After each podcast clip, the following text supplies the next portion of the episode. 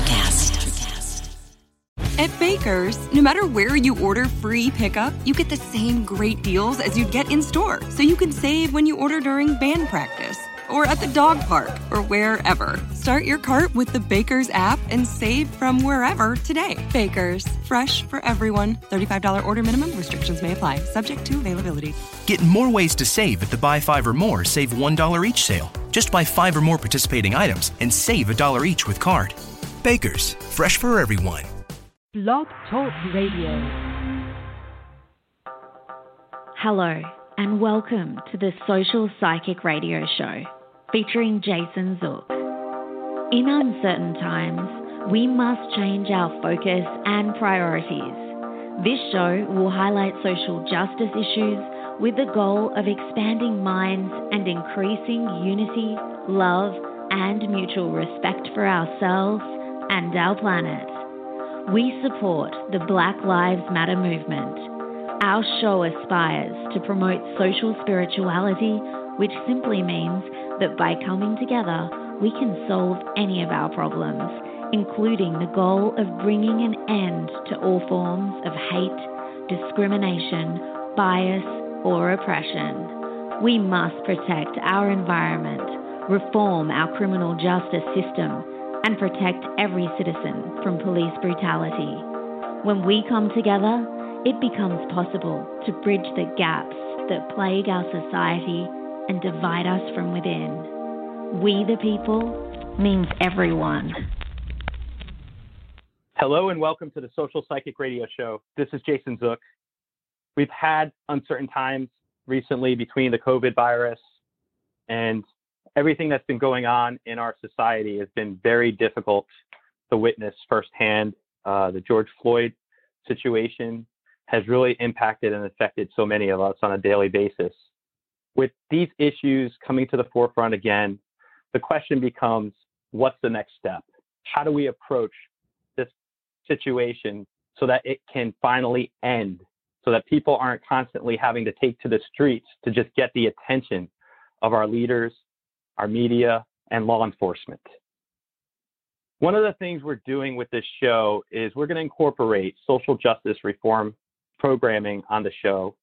And I think the reason it's so pivotal and important to do so is to raise awareness of these issues, have a dialogue, and hopefully to alleviate some concerns of our citizens. We are living in unique times. I believe very strongly that the movements that we're looking at right now, Black Lives Matter movement, and everything that's taking place at this moment, the, the progress that we're being seen with NASCAR and the N F L, all these things are going to eventually come to a crux. And I think a lot of this is going to be important to understand these issues. Today, I have the pleasure of having Doctor Ginger Charles on the show to talk about this important topic. Doctor Charles is actually a retired police officer herself, and I'm excited to have her on the show because she has the unique perspective of being able to discuss her own understanding of these issues. Her book is called Police Pursuit of the Common Good: Reforming and Restoring the Police Community. In her book, Doctor Charles examines the current issues facing law enforcement and marginalized communities like the Black community. She presents reasons why our police communities appear to be in constant conflict with the communities it polices for the last several years.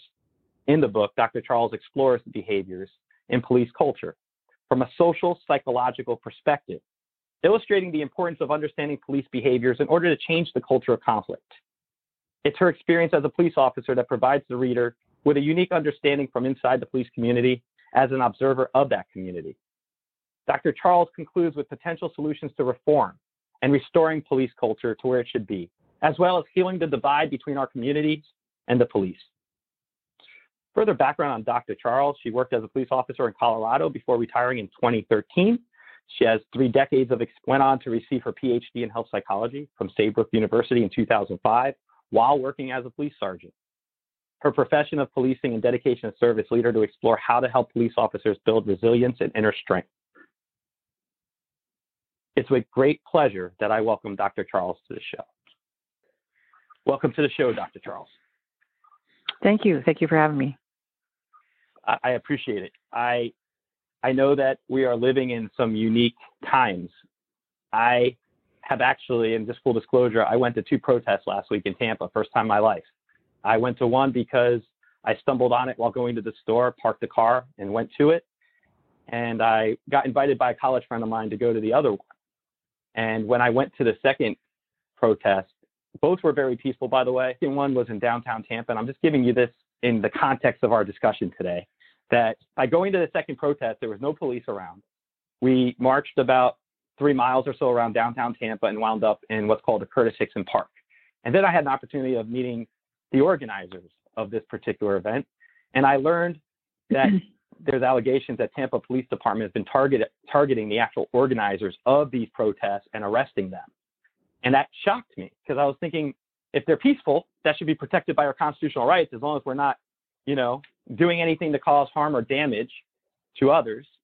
And what shocked me most about it was this person who I'm talking about, he actually got arrested after that. And the mayor of Tampa, oh uh, Jane Castor, she comes from a unique perspective because she's also our police chief of many years, and now she's the mayor. She's called for those charges to be dropped. The name of the individual is Imadi Abusa. He's a twenty-two-year-old U S F graduate. I happened to become acquainted with him at the protest. And when I learned that he got arrested afterwards and charged with inciting a riot, which is a felony under Florida law, it it right. it, it just rips at the core of what we are as a society. It just, all these other developments that have been going on, that you just turn on the news every day and you look at, at these different things that happen, like what happened in Buffalo and the police unions taking the defense of those officers.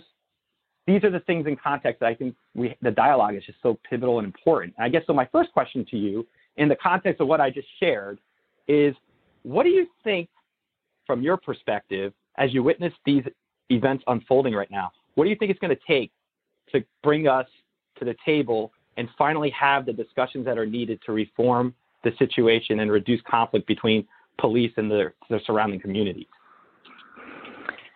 You, you know, fortunately or unfortunately, for the the latest three, Ahmaud uh, Arbery, I think, and then uh, George Floyd, and then Breonna Taylor, those three events, when we saw those, we actually saw the very beginning to the very end of the the, the conflict with police, or with the um, the two that were acting like police with uh, Ahmaud.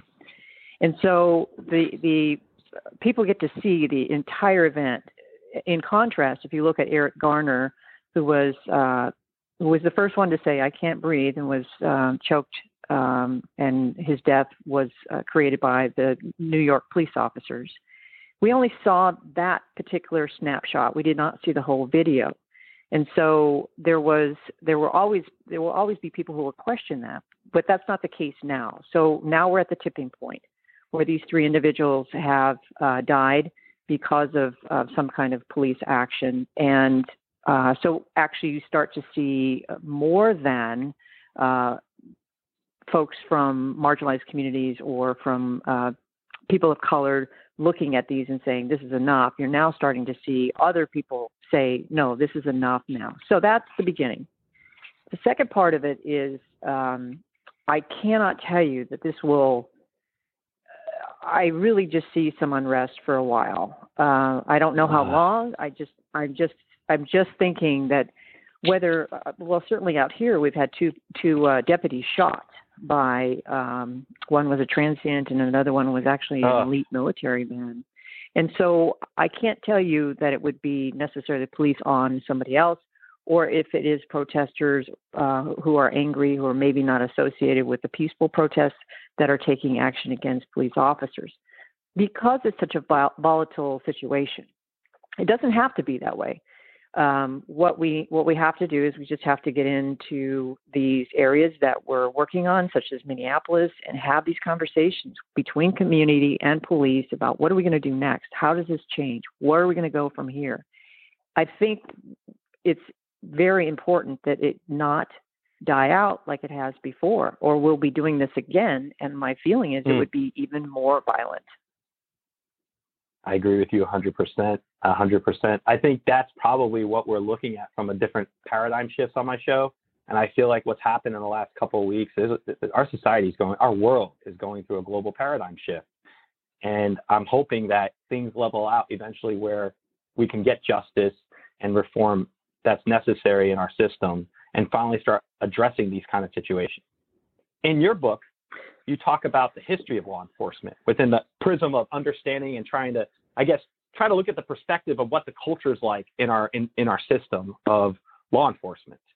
And one of the things I, I found interesting about that was when you look at the history of it, we have the law enforcement goals to policing, which is the prevention of crime and disorder and the preservation of peace and the protection of life, property, and personal liberty.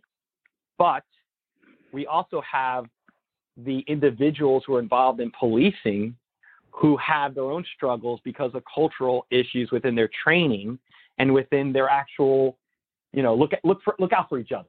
Those kind of things that I, I, I would want you to kind of hit on that a little bit, and just to provide our audience with the perspective that when they, let's say someone sees a police officer and they are at a demonstration, can you kind of provide a little insight of what the culture is like from a historical point of view and how, you know, we have many, but the culture itself, can you, can you kind of highlight that a little bit based on what you, you brought about in your book to indicate the importance of understanding culture in, in terms of approaching this issue?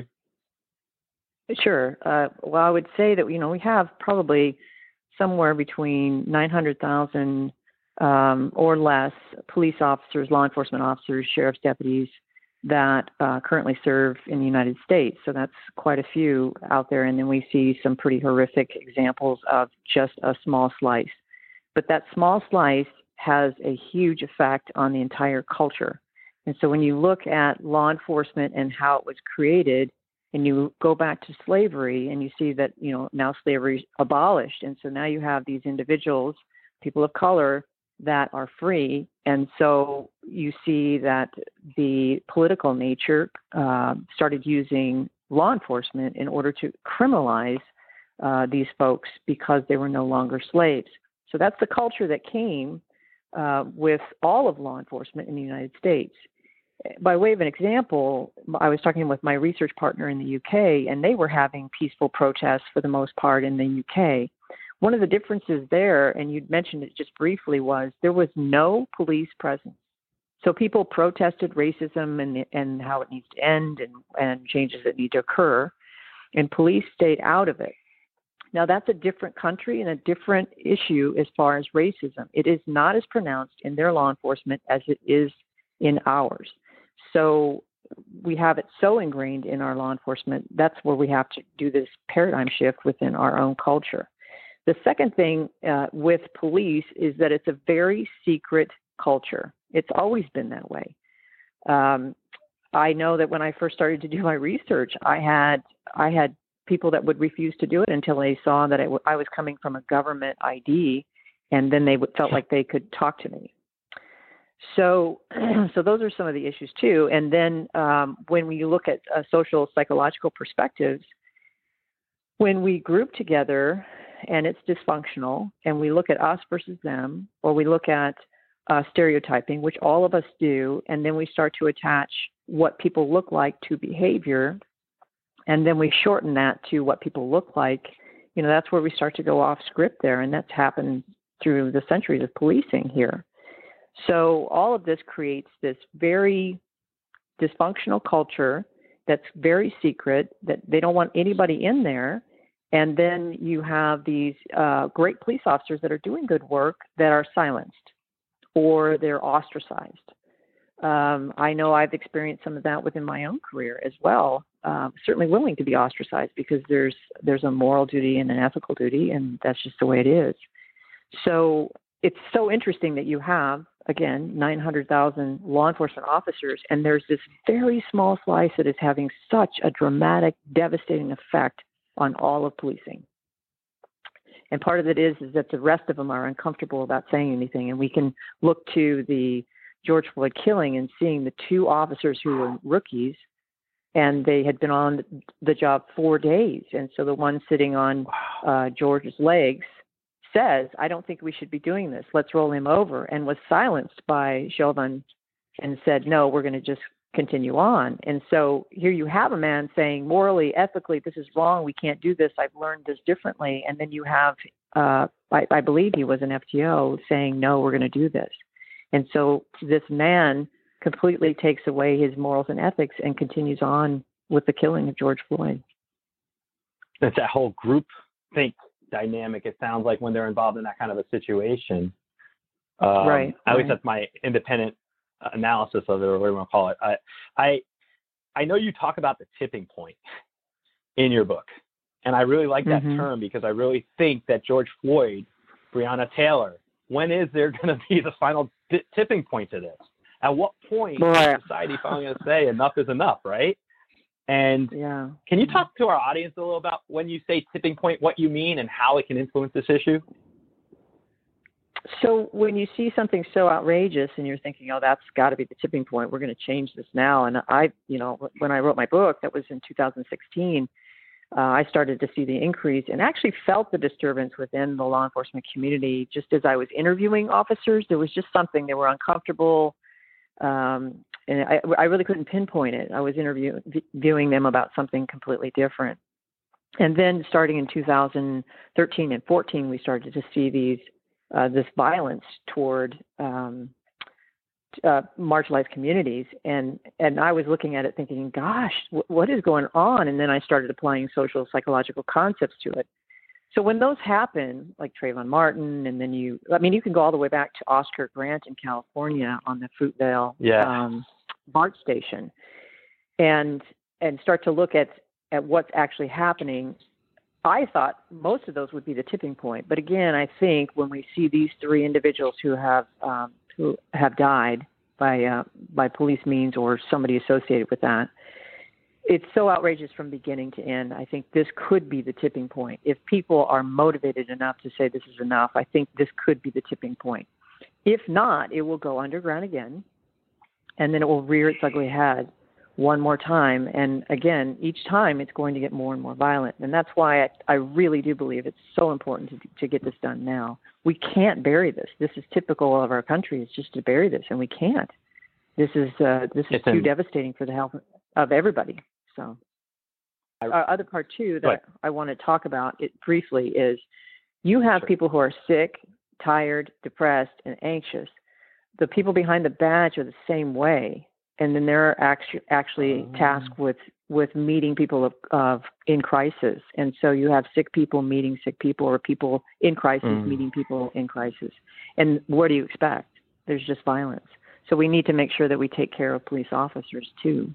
So absolutely. There, there needs to be preventing the flashpoint, the de-escalation that you talk about in your book. Uh, right.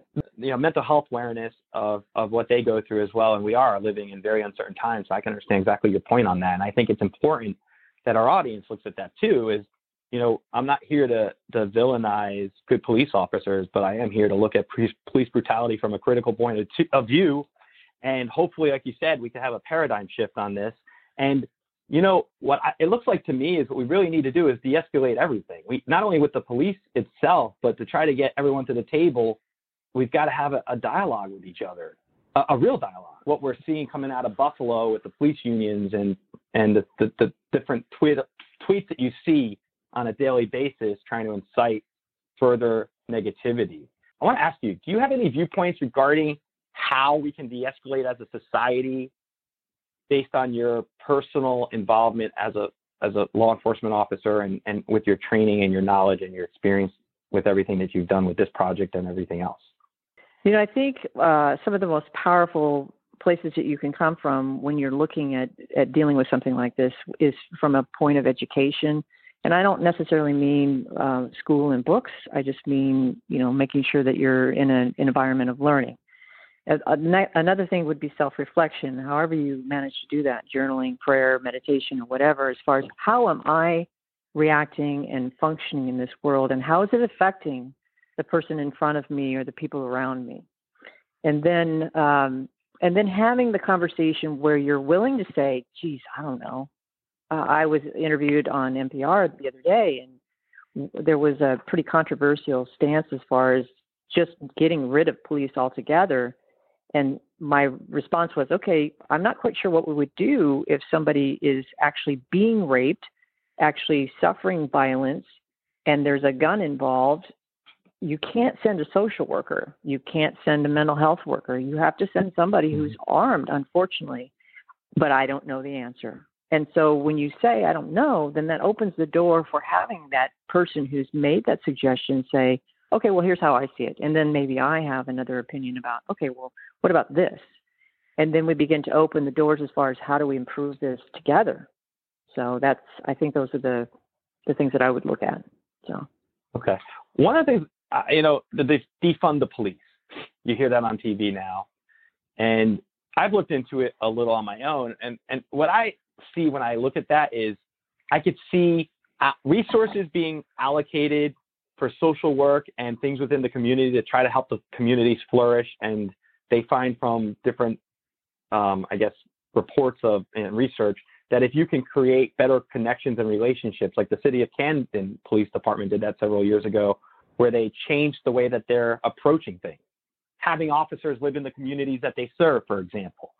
It, creating that connection so that there's, when you have a crisis moment, a flashpoint, those officers will know who they're with and they understand the needs of the community and may not be so quickly to resort to a conflict model with violence instead. And maybe there could be more that could be done. Um, do you have a, do you have any position regarding the reallocation of resources?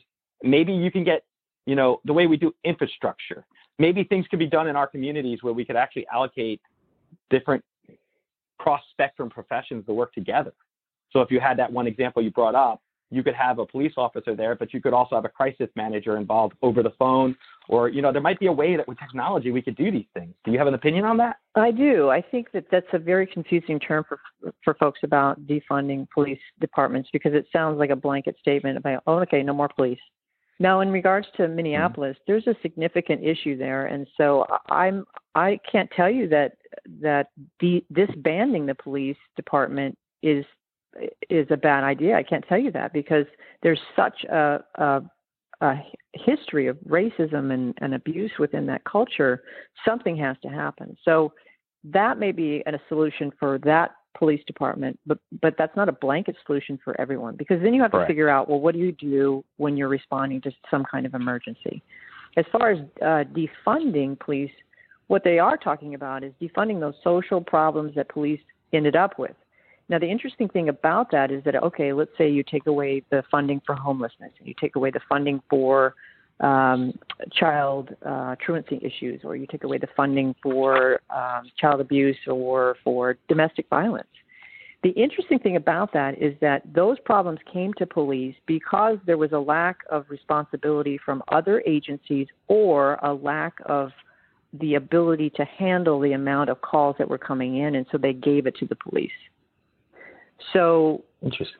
And then what happens? You give the money, but but the training's really not spot on, because now you're asking a police officer to be a social worker or a child advocate or uh, you know a crisis worker or something like that. Now, police are pretty talented, but when you do that, you need to make sure you're following through with funding. So if you're going to take that away and give it back to the agencies, well, goodness sake, everybody's going to have to be responsible for what they're doing in the world. That's an interesting point you raised, the funding issue. If you were to reallocate resources, and if you if you don't have properly trained officers, or you don't have proper mental health programs in place to help those officers deal and cope, have coping mechanisms, all those kind of things, it's gonna it's, it's not gonna handle the situation. It's gonna be a band-aid. Like in your book, you talk right. about you compare you compared standards for training, and you said every Every department, I think there's like eighteen thousand police departments across the country. It's like a patchwork. Every single department has their own training programs. And some of them, like I think you compared California Peace Officer Standards and Training, had zero training uh, hours for communication skills for its officers, while New York P D, the N Y P D, had four hours. Uh, can you talk a little right. about that? Because I think that's important to bring up while we approach this issue. Yeah, it's very interesting. I, I had interviewed a, a chief's constable um, when I was doing my research in two thousand ten, and I remember something he'd said to me, and, and it stuck with me. It was part of the book. Uh, he said, "You Americans have no idea how to police." And you know, initially I was still a cop, and I was like, "What?" And then I realized, okay, wait a minute, you're the researcher in this. Let's just calm down. And what he said is, is you have all of these police agencies and you have all these different standards.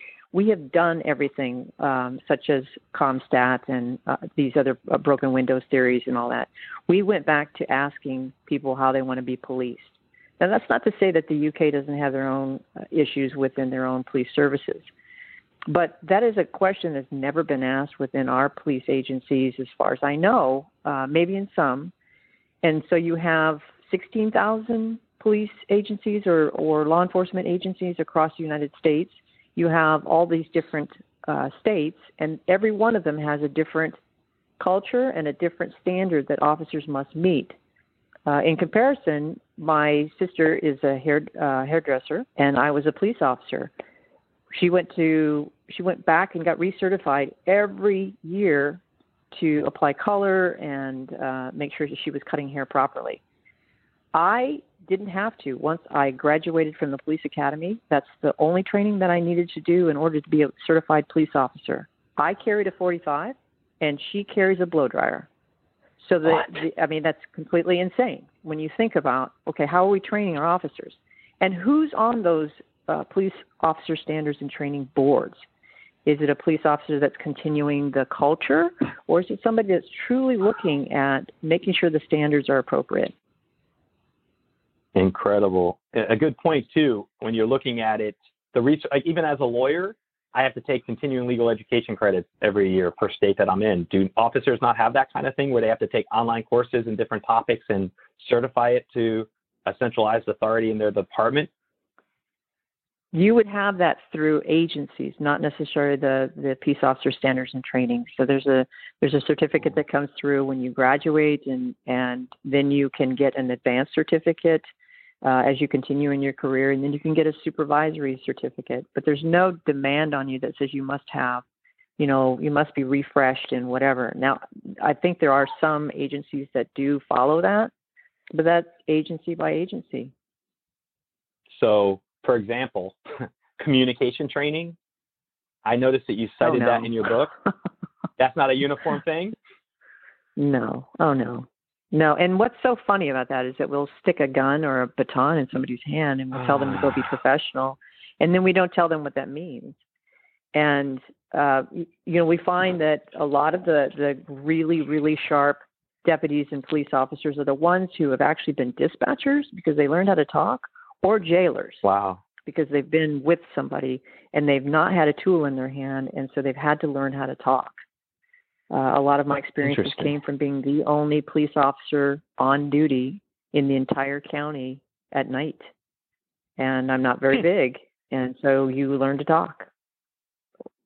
So uh, don't you, communication is one of the most important aspects of, I think, this kind of position, because your ability to communicate with someone who might be, you know, on drugs or somebody who's desperate and in a crisis moment, the communication can help de-escalate.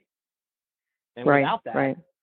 you, what are you doing? You're resorting to escalating it further, where you have these altercations, and the next thing you know, someone's dead, and it's usually not the officer. And I don't condone right. violence on anybody, but if we can get them to learn communication skills, they might not be so quick to take out their gun. Uh, right. Think about the that's, amount that's of fear that is in the police culture and in the community. So there's a lot of fear in the police culture.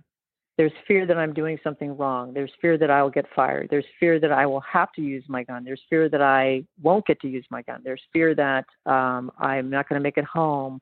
Um, I'm not going to make enough money. There's all kinds of fear within the police culture. And if you don't have communication skills and you don't teach people how to communicate or what's happening to the brain, then the only thing left is you is you resort to what's in your hand.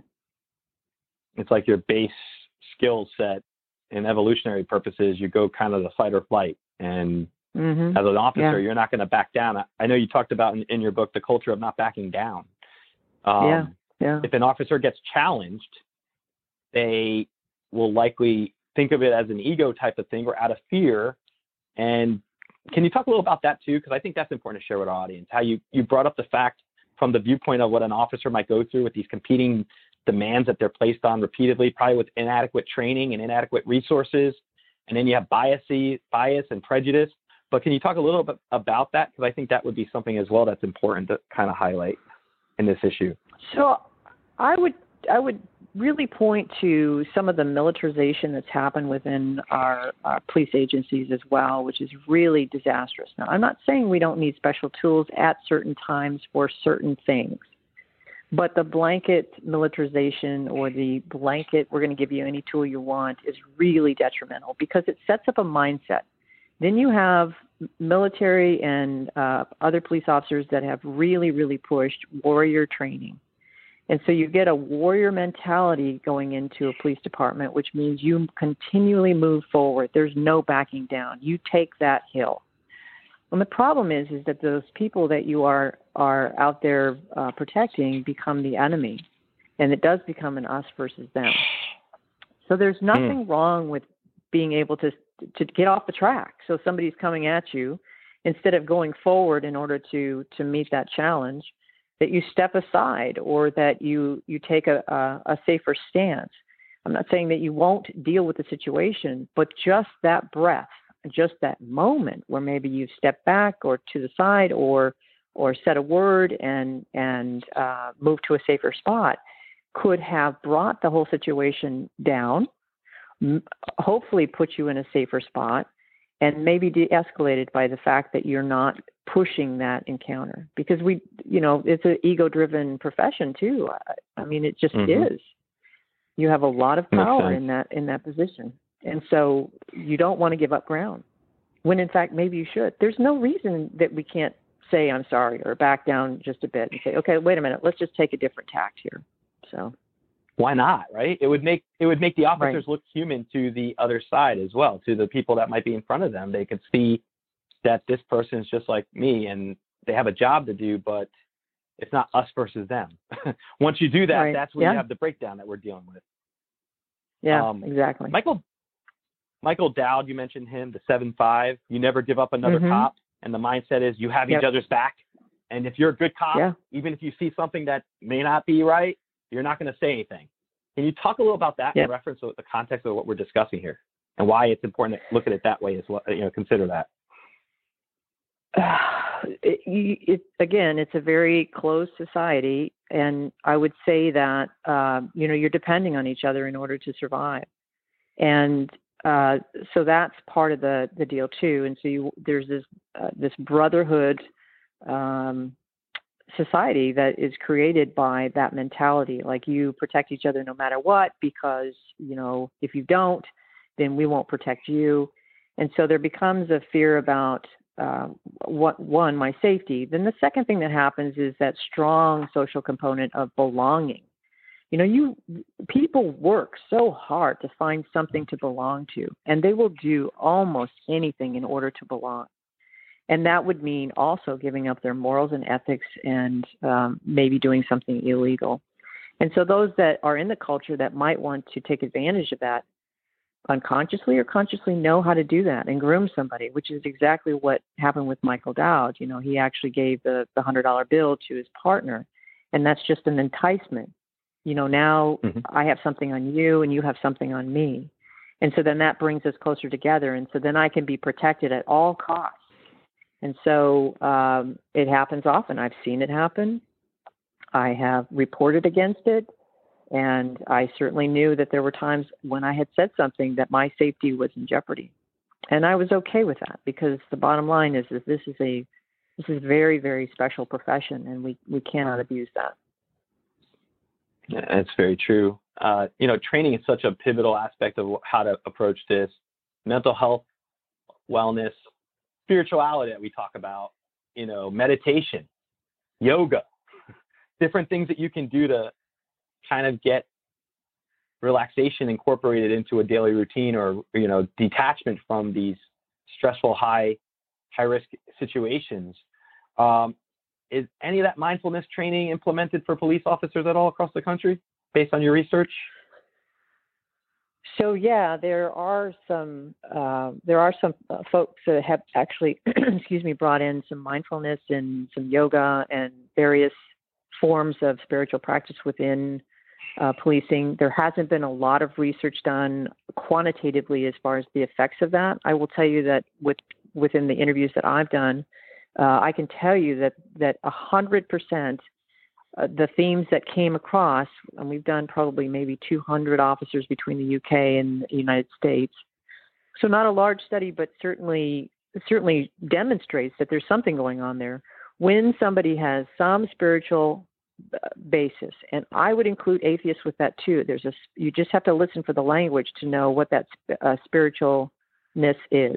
So it may be the sacredness of the human form. And then that's their, that's what they consider larger than self.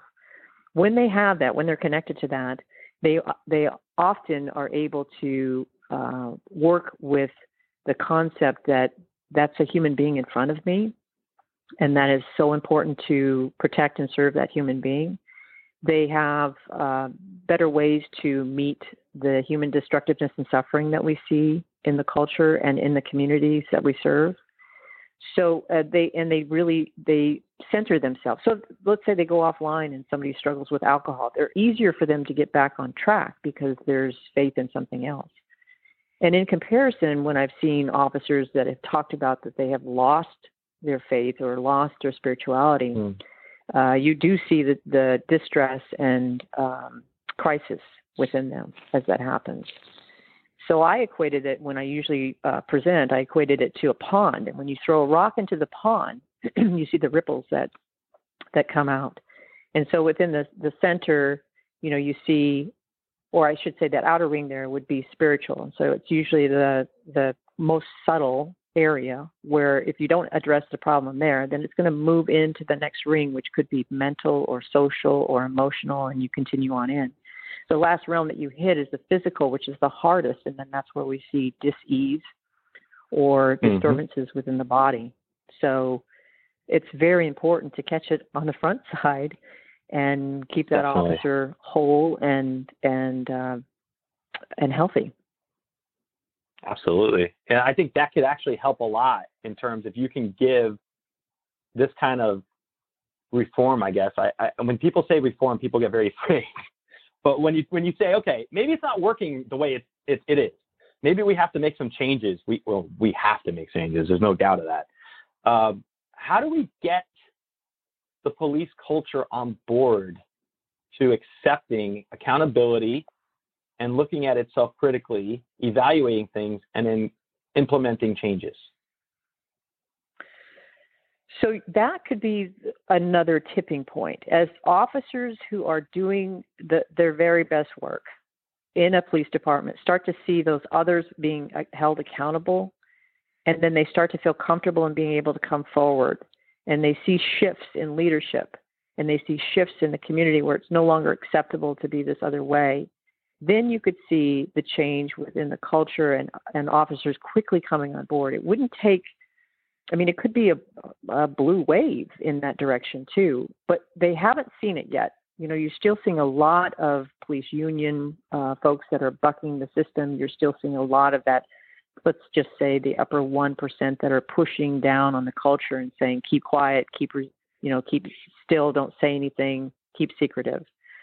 So until that happens, you, you won't get them. They may quietly be on board, but they, they won't demonstrate that they're on board Uh, until they start to see that it's okay. It's almost like it's safe to come out. Understandable. I'm looking at one of the things you mentioned uh, in terms of going back in time, nineteen sixties. When I marched the other day, I, I'm not going to say, when I walked the other day, I felt like I was back in the nineteen sixties in a protest. And one of the things that I, I found interesting when I was looking at your book was taking the idea and the concepts from the civil rights movement of the nineteen sixties and looking critically from a historical point of view, potentially at the integration, how most people resisted it and resented it on both sides. And there wasn't like education that properly helped people understand what we were trying to do. And eventually you still wind up with this marginalized, mar- marginalized situation. You got racism, you still have inequality. I guess what I'd like to ask you in terms of what we've done with the experiment of integration and how we approached it, you know, fifty years ago, is there anything different that you think we can do now as we approach the, the situation from the lens of where we are and after looking at, you know, everything that's happened with George Floyd and Breonna Taylor and Eric Garner and many, many countless other souls? So what do we need to do, or what haven't we done very well with this? Is that well, what you're asking? Well, let me rephrase that question. My apologies. I got, uh, looking at it from a critical point of view, when we look at integration from the nineteen sixties and the busing and everything that happened there, uh, it obviously didn't go far enough, or we wouldn't be where we are right now with the issues of, of race and policing. And I guess what my question would be, what do you think we could do differently this time around to, to get everyone to really buy into the changes that we're going to try to make in the future? Uh, one, everyone recognize and state that we have a problem. And then two, to be willing to learn from somebody other than yourself about what's what it is like for that other individual. Uh, when we see somebody that doesn't ask any questions about, uh, and you know, and I have racist relatives in, in my background. Oh my God. And so when we don't ask questions and we just blanketly label somebody, you know, then we're isolating them. We're not honoring the somebody who's standing with us. And, and I'm not saying make it, uh, it's okay for you to be here. That's ridiculous. I'm saying that it, it's okay for all of us to be here. So, you know, if you Definitely. just say, oh, okay, it's all right, it's all right for you to be here, well, then that still devalues that other individual. And so I, I do not agree with that. It's a matter of actually learning about each other and finding out where the other person is standing to see how you can stand with them and stand um, for them in every situation. All of us doing that, too. I'm not just saying that it has to be, you know, one group or another, but it, but when you say I'm going to integrate and then you don't do any of the other work around it, then you have people who are devalued and they don't feel like they belong. And you have other people who say, I'm fearful of you and you don't belong. And so that creates a huge problem. And that's the problem that's, that has continued generationally for what, four centuries. And so until we are able to, to stand with one another and just even ask the question, how is this for you? How are you doing with this? What can I do to help? And then the major question for me is, how do you want to be policed? That's a good point. And not, and not having lip service to any changes that are implemented, right. Actually having everybody have an, a sense of, so basically building relationships between different yeah. parts of the community, having everyone involved, and then also having those relationships c- created so you don't have an us versus them concept. That's right. Can't that's you an interesting see yourself point. In that situation? You know, I've had, uh, you know, I've had students that talk about, you know, all the, uh, literally say all the homeless need to be just killed, and and and then say, are are you kidding me? Can you not imagine even a, a veteran that can't find work, or a mother who has a child? Maybe that mother was sexually assaulted and ended up having that child. Can you not put yourself in that situation? So that lack of empathy uh, when we when we look at somebody else is is really the part that's that's probably the most violent. When we cannot see ourselves within the eyes of somebody else in their situation, then we have so no pivotal. buy-in to trying to help. How do you create empathy in people that don't have it? That's going to be the greatest challenge of our society, I feel like. I think leadership yeah, is important yeah. in establishing yeah. empathy. And without yeah. it, yeah. it's a free-for-all. Yep. Um, identified these issues, and I know it's going to be something that plays out for some time. Let's look at solutions. I know part of your book talks about the solutions, and I, I want to ask you, you mentioned how do you want to be policed, and you, you, you mentioned several different theories of that in your chapter. In your book, um, chapter seven, I'm going to see if you could kind of share some of this with our audience and give them some different approaches. So the the agencies that I that I policed were mostly white, and um, and then I came to California and I started teaching, and really started to see some of the real serious disparities within the marginalized communities around um, around the college. And I remember there was a major conflict with one of the Central Valley uh, police departments and the community college. And so I, I was watching this interaction when all of these shootings were going on. And I had the opportunity to speak with a, a young uh, black man who was so kind to, to sit down with me and, and let me interview him. And so we chatted for a while. He's absolutely brilliant. And uh, I asked him the question. I said, how do you want to be policed? And he stopped and looked at me and he said, nobody's ever asked me that question. And I said, I know, we don't ask that question. And so his, his immediate statement was, I want to be policed from a distance. And so when I when he said that, I said, police from a distance, what does that mean? What does that look like? Because a, a police officer initially thinks, okay, that's, that doesn't work.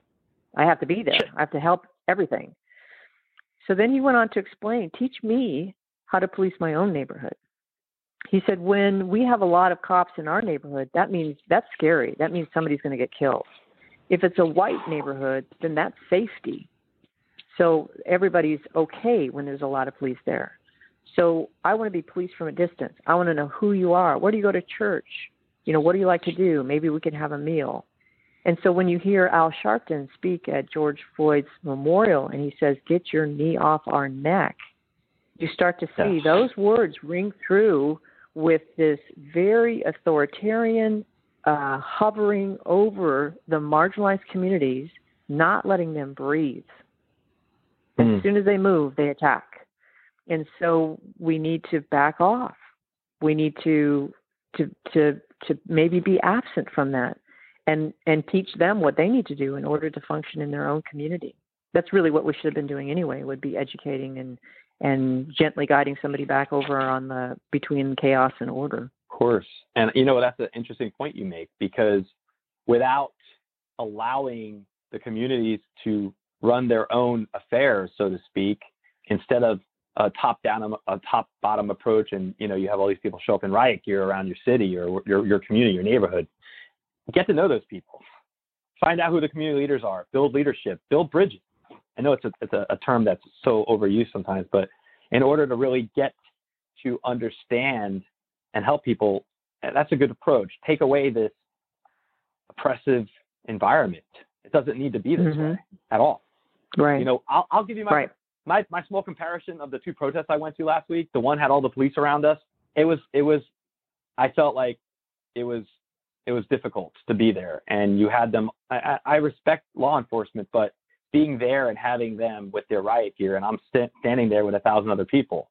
The second one, when we were left alone and we got to do A, a, a nice walk, and all the cars passed and honked. Everyone honked. There wasn't anyone who didn't support this.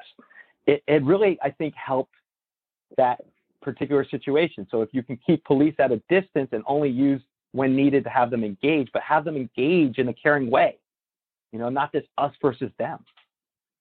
Right. I think that's so right. important. Um, and not that you have a problem solutions. with empathy, okay. but So not that you have a problem with empathy or lack of empathy, but when you look at the at feeling that discomfort with having uh, police officers in, in riot gear, then you then you begin to see, well, this is what it must feel like for somebody, for uh, a, a young black male to be in, in that crowd to some degree. And so that's the kind of experience that all of us need to have in order to understand where the other one's coming from. Absolutely. And I, I think, you know what, you can teach empathy to people. It, it's not yep. that complicated. We are all human beings. You can learn how to approach someone from a different point of view and a different perspective through education and, and the willingness to have an open mind. I think that's always a very important part of this, is each individual mind has to look at it from the perspective of having a willingness to make the changes. It's not going to change from a, a dictation from above. We, we've got to really look at it core-wise and, and look within ourselves. I think this is forcing us to look within ourselves as a society yeah. and the crisis involved in it. Um, I hope I want so. to ask you this. Yeah, absolutely. What what what's your viewpoint on the – I know there's a lot here, but uh, police review boards. I know that Derek Chauvin had so many complaints against him, and I know you brought up um, other cases in your book where I think it was Jason Van Dyke had multiple – uh, prior complaints against him for excessive force in Laquan McDonald's uh, situation. And I want to see if you could talk to us about police review boards, their role, internal review of, you know, conduct, alleged conduct violations, and how that might be able to help change things or what needs to be done differently there.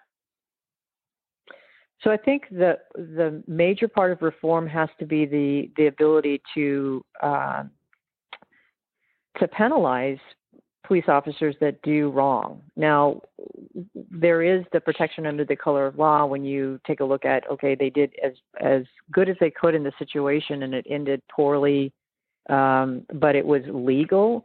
You know, that may be a different situation. But if somebody is is repeatedly using excessive force or repeatedly abusing the system, why in the world can we not get rid of somebody like that? Uh, that's just because there's a police union.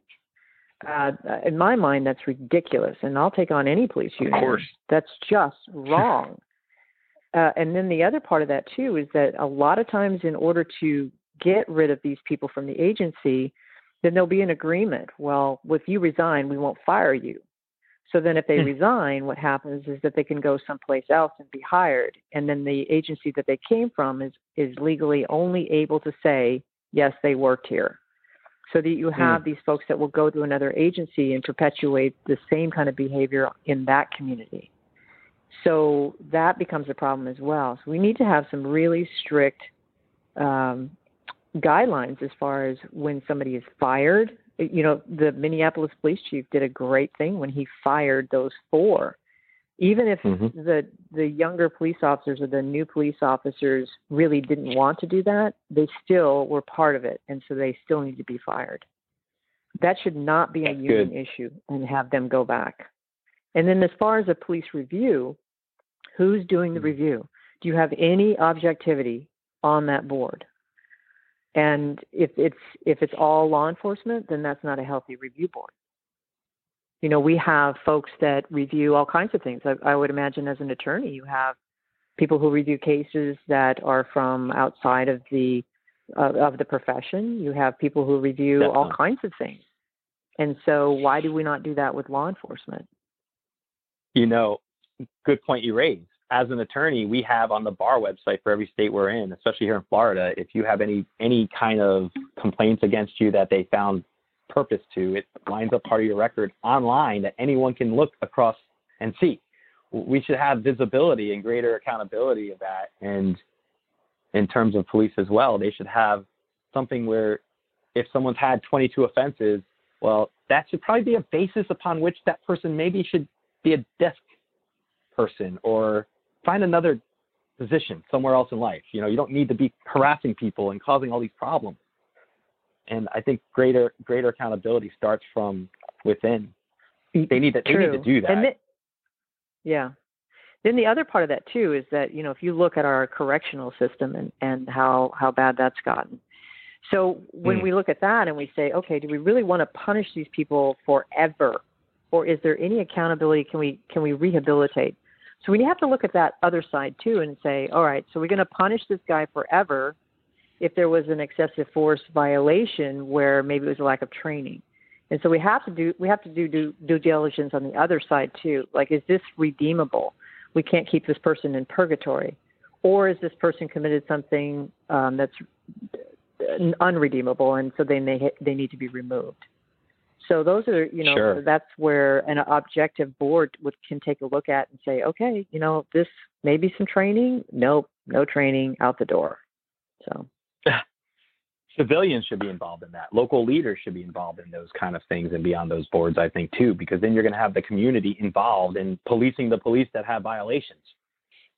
Right, right. Yep, uh, we're running. We're actually running low on time. I want to ask um, for our audience, if you can share with us your information, if anyone wants to reach out to you and, and discuss this further, um, or if there's anything you'd like to share from your personal stuff or, you know, your university or anything. I'd love to have your contact information that you're comfortable with or whatever, you know, your website, whatever it is. I'd like to make sure you have a chance to share that with our audience at this time.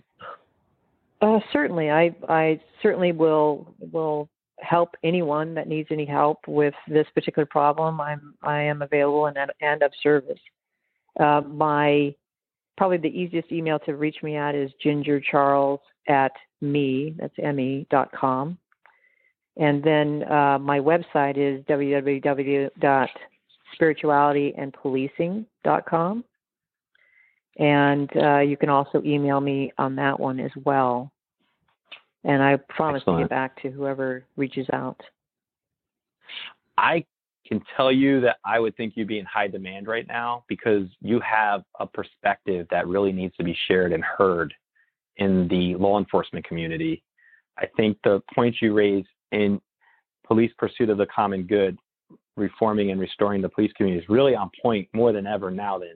And I really, I really support your, your research project and everything that you've done to shed light on this critical issue. And I thank you for coming on the show, because without your involvement in this dialogue, a lot of the pieces of the equation, I think, fall on deaf ears. And so thank you so much for coming on in, in short notice, by the way. I know I reached out to you earlier this week. I appreciate you making the time. And I know you're on the West Coast, and it's early in the morning by your house. Thank you so much for coming on today. And oh, thank, thank you, you for, Jason. I really do appreciate the time. Yeah.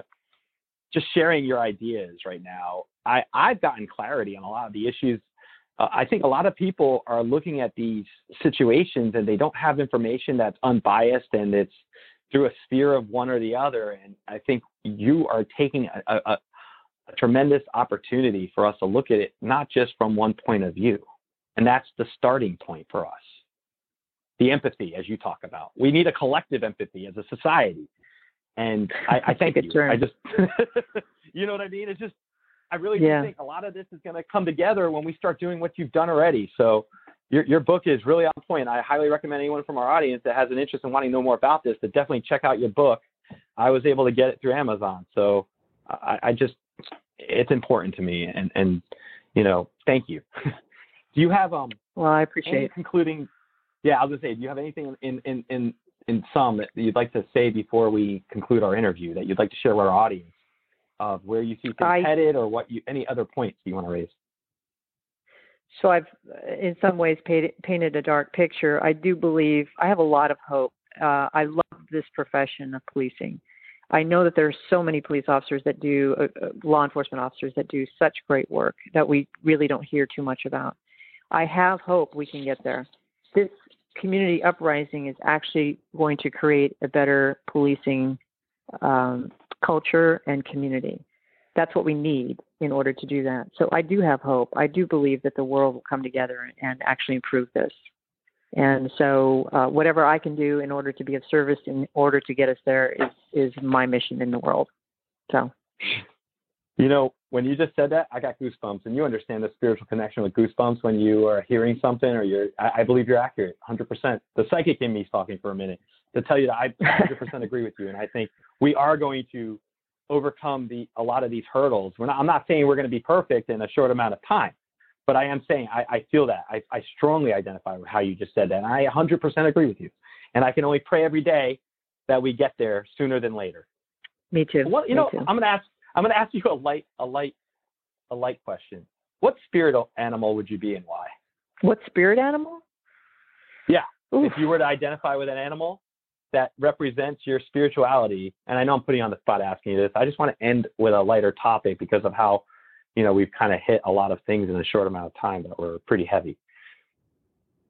Oh, oof, that's tough. I, I think I'm fluctuating between a sea hawk, and maybe that's because okay. that's the mascot of my, my, my college that I work at, but mostly because that hawk is up there, can fly completely still as he or she looks down and has a greater vision about what is below. And then uh, on the ground, a wolf, and uh, the loyalty uh, that, that that wolf offers. And then hopefully if I meet Mister Right, I would marry only one time as they mate, just once in their life. Absolutely. And it'll be when? Thank you. Okay. You All are right. going to, yeah, absolutely. Thank you. God bless you. I'll say that. I, I always say owl. I always say owl for myself because I like birds. I have two parrots, and owls are supposed to be wise, and they have big eyes, and they kind of go around and, and look at things. And I feel like that's my personality. So that's why I say spiritually. That's, I always like to know if somebody can kind of that's think beautiful. Of something like that, how they would approach it, yeah. how to approach it, you know, and, and one last thing I want to raise to you. With all the negativity we are dealing with, there's so much positivity. I saw it when I was in the protests. I see it interacting with people. I love the fact that we're watching on T V when you see the Confederate flag going bye-bye, and you see statues yeah. coming down, and you see public statements made, which we would have never heard two weeks ago. That, to me, is so – it's it's showing changes within the N F L, within Yeah, sports leagues and, and communities. I'm just so excited about that. I really want to see what the next chapter of our American experience is going to be and our global experience in light of these changes. Yeah, so. I agree with you. I totally agree. So. Thank you so much for coming on the show, and I appreciate it. Thank you. You take care. Okay. You too. Have a great day. Bye-bye. Is where you're trying to bring people together. And think of this as like the table, you know, the table, think of a nice long table at a restaurant, and you have all these competing voices. The most important part is bringing the people to the table to start. We need people to come together. I know bias and prejudice and discrimination are very visible, very ingrained in our system. And for too long, too many of us kind of were complacent. I mean, I was raised in the seventies and eighties. And so that gives you my age. I'm forty-four. Personally, I was raised in New Jersey, and I always learned in school that the civil rights movement was this great thing that really put the American people in the next spot where we needed to be as part of that shared experience. And when I went down to D C and I lived there for a year, I, I enjoyed going to the Lincoln Memorial and seeing all these statues representing the greatest and finest parts of our history.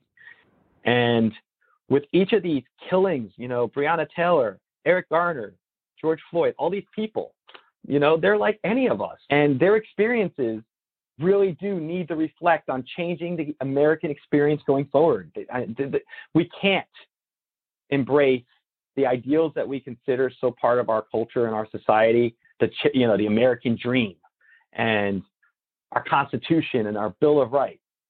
I became a lawyer because I believe in that document and, and our and our posterity. I believe in all this.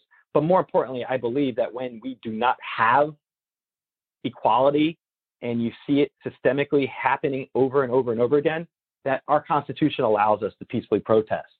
And we should not be harassed. If there's those of us in our society that decide to go out during a pandemic, risking lives and welfare to make a point known to, to our government and our leaders and our local communities and our police districts, this is all important. That is one of the reasons why I've decided recently to change the focus of my show. I've decided to change it and incorporate. We'll still have our episodes that we've had in the past and have people on and different authors talk about spiritual topics and subjects and different modalities of healing, like meditation and crystal healing and all those things that we've done before for the last two years. But I just would not feel right continuing that type of programming in this kind of an environment. It, it I, I get caught up emotionally when I really think about how horrendous this stuff is, how we have to do now what fifty years ago didn't accomplish. Doctor Charles is a pivotal part of the equation to figuring out and resolving our issues. I thank her for having the, the moral courage and the authority to put this book out there and to be willing to come on a podcast to talk about these issues. And for anyone in my audience who disagrees with my approach and my support of the Black Lives Matter movement, I'm going to say one of the two things to you. I believe in freedom of speech, and I've, I've been very tolerant of people having divergent viewpoints from my own, but I also know that the times we live in right now, if you completely disagree with my programming, I don't take offense to that. Just let us exist. Let us have our show. That's what freedom of speech is all about.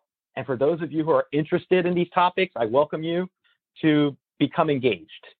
If it means listening to this podcast for the first time and researching these issues yourself, or trying to learn more about these particular topics, life and death depend, and prosperity and the American experiment, all of that depends on this right now. In a global world where we are dealing with so much uncertainty, this is going to be one of the most important moments where we could either be on the right side of history and work to try to solve these issues and try to befriend each other and work together as a community so that we can make a difference, or unfortunately we can choose the other way.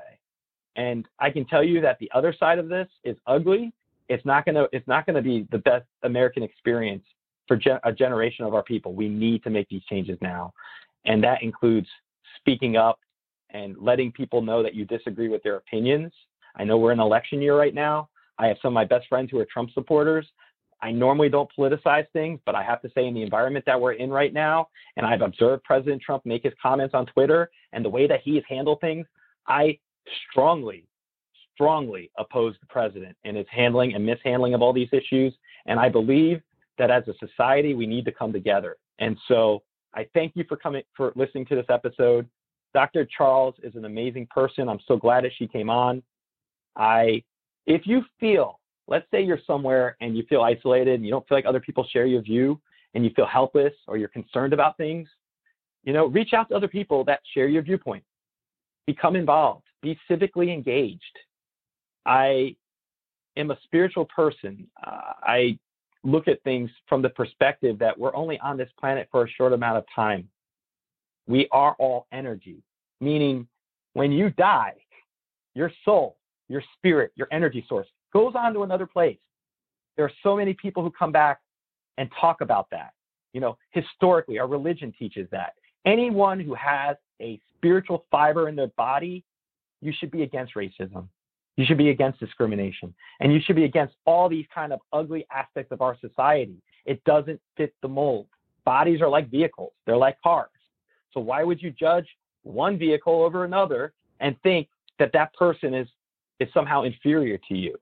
I can tell you right now, our maker does not agree with that, and our universe does not agree with that. So whatever background you're from, if you happen to have a belief that someone is not the same as you, that you're not equal to that person, you need to relearn, because when you cross over to the other side, you're going to see, just like everyone else, that our energy is ninety-nine percent of who we are, that our bodies are physically the vehicles that bring us around here, and that racism, bigotry, and discrimination are outdated and need to be relegated to the trash bin, the dustbin of history. A lot's been said. I've shared a lot. I I feel like this is necessary. And I, you know, we all have a responsibility to be on the right side of history. That's all I'm going to tell you. If you don't protest, denigrate you for that. If, if anything, just keep an open mind. And if your mind's not open, then open it. Time for these things to change.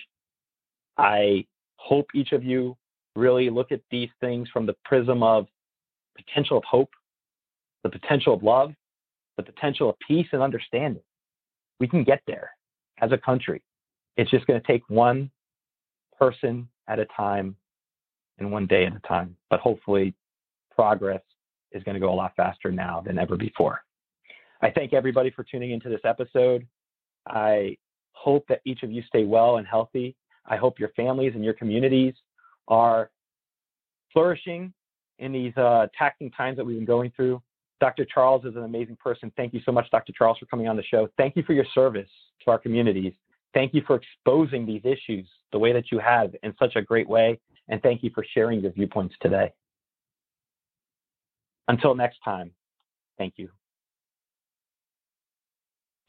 Thank you for listening to this episode of the Social Psychic Radio Show.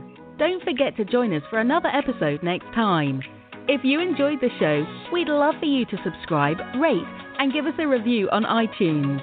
You can also check us out on Facebook, and don't forget to visit the Social Psychic YouTube channel. Until next time, it's a big world out there. Keep an open mind, embrace your paradigms, and know that the universe is always yours to explore.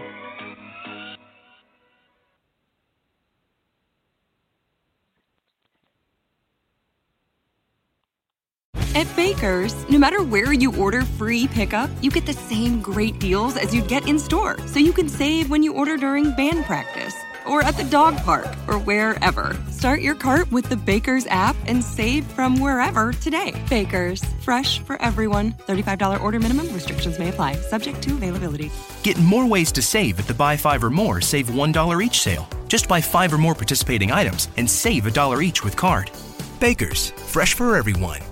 Welcome to Ringside with Ray and Prince. My name is Ray Leonard Junior Oh, is that his dad? No, that's just my dad. My name is Prince Daniels Junior Daniels again with a big home touchdown. On this show, we come to humanize athletes, entertainers, business executives. We're going to see what makes them tick. Tuesdays, ten a.m. Pacific time on Spotify, Apple, Amazon, and wherever you get your podcasts. We'll see you there. Peace and power. Electric acid.